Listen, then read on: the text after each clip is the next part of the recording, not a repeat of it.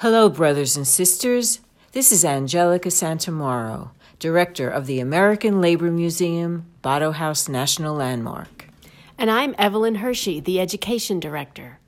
And we're here today to tell you a little bit about the Botto House National Landmark, which is the home to the American Labor Museum.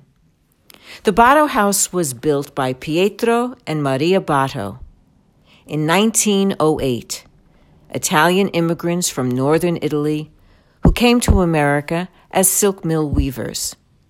First settling in West Hoboken, they found this affordable land in the town of Haledon and decided to come up here to live and work in the nearby silk mills. The house itself was a 12 room Victorian house. It was a three family house. They lived on the first floor with their four daughters and rented the two apartments on the second floor to tenants. The house now has been restored to reflect the same lifestyle that they lived back in the early part of the 20th century. So when you walk in, you get the true flavor of what it was like to cook on a wood burning stove, to put ice in an ice box to keep the food chilled, to walk into the dining room and see where Maria Botto would serve the co-workers of Pietro. And in the bedroom where you find the wardrobe that had that was that consists of handmade clothing and the parlor where they listened to their music. The second floor of the house has been modernized to accommodate changing exhibits. We also have a museum store where you can find really unique gifts for yourself or for others. And the house sits on a large piece of property with old world gardens. We have a root cellar, a bocce court, a chicken coop. We have even a grape arbor where you can sit on a very, very hot day and find a cool respite where you can relax. So we invite you to come and see this wonderful home, but now we're going to learn about why it has such a prominent role in labor history and why it is now home to the American Labor Museum. Pietro and Maria Botto and their daughters worked in area silk mills along with thousands of other immigrants, both skilled and unskilled, who heralded from nine different European countries. These workers were not a docile workforce. They were very interested in collective action and what being a member of a labor union could bring to their lives, both at the workplace and at home.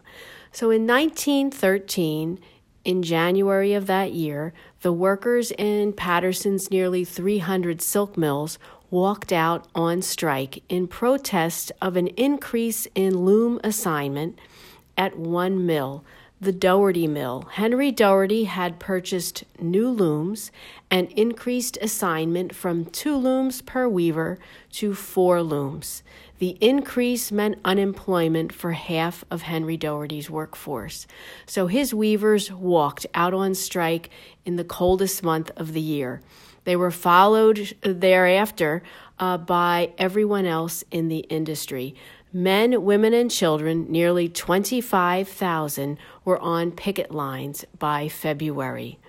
Their demands included an end to child labor, safer working conditions, and the main demand, an eight hour workday. They would chant on their picket lines eight hours for work, eight hours for rest, and eight hours for what we will. Having an eight hour day would bring them some control over their daily lives, and having their a union recognized would bring them a voice in the workplace. All of the workers joined the IWW, the Industrial Workers of the World, nicknamed the Wobblies. And they held mass meetings, shop meetings, all in the city of Paterson, where their workplaces were located. The industry was pretty much shut down. The mill owners were frustrated by the solidarity of the workers. They appealed to the mayor, to the police chief, to use their powers to end the strike. There were mass arrests in the city, though the workers did not break any laws. Finally, the police padlocked the large meeting halls that were used by the workers. With no place to exchange news, the authorities and the mill owners felt the strike would end. However, the workers began to search for other places to carry on their strike. They walked up the hill to the borough of Haledon, where the Botto family lived, and appealed to the mayor, William Brueckmann. William Brueckmann agreed to allow the workers to hold their meetings in his small mile square borough, where many northern Italian silk workers lived. At first, the workers met outdoors in Barber's Grove, but it was difficult for the workers to hear organizers speak to the large crowds. Pietro and Maria Botto offered the balcony on their house. In the front of their house, it faced a green, an open field shaped like a bowl. It had very good acoustics.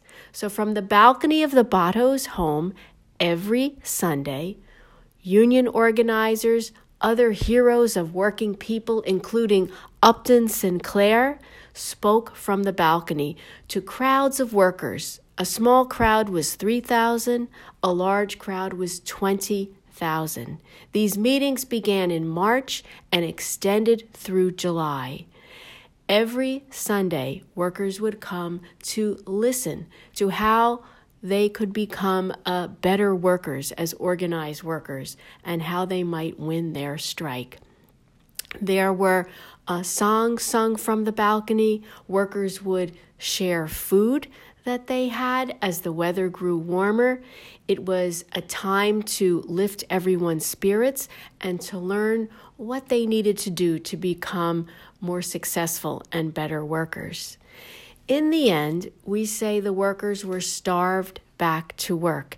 They returned to the mills with 300 separate shop agreements.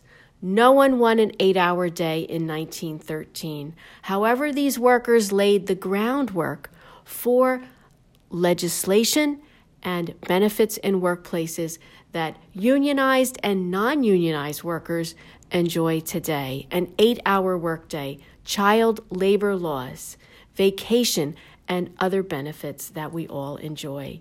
So the Botto House is a national landmark building because the workers, many of whom we don't know by name, were heroes in 1913. They brought about reforms in the workplace widely enjoyed by Americans.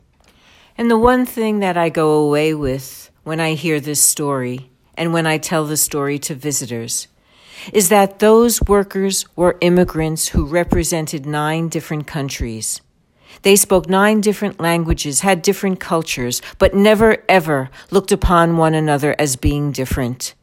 They knew they had to stick together for the cause. They were true brothers and sisters and understood the meaning of solidarity. So here at the American Labor Museum, Botto House National Landmark, we continue to tell this inspiring story, the story of the struggles of the forgotten heroes, and their achievements, whether it be immediate or prolonged. But, brothers and sisters who are listening, we invite you to come visit us, either here on site or at the, Amer- at the American Labor Museum's website, www.labormuseum.net. Thanks again for listening We'll see you next week.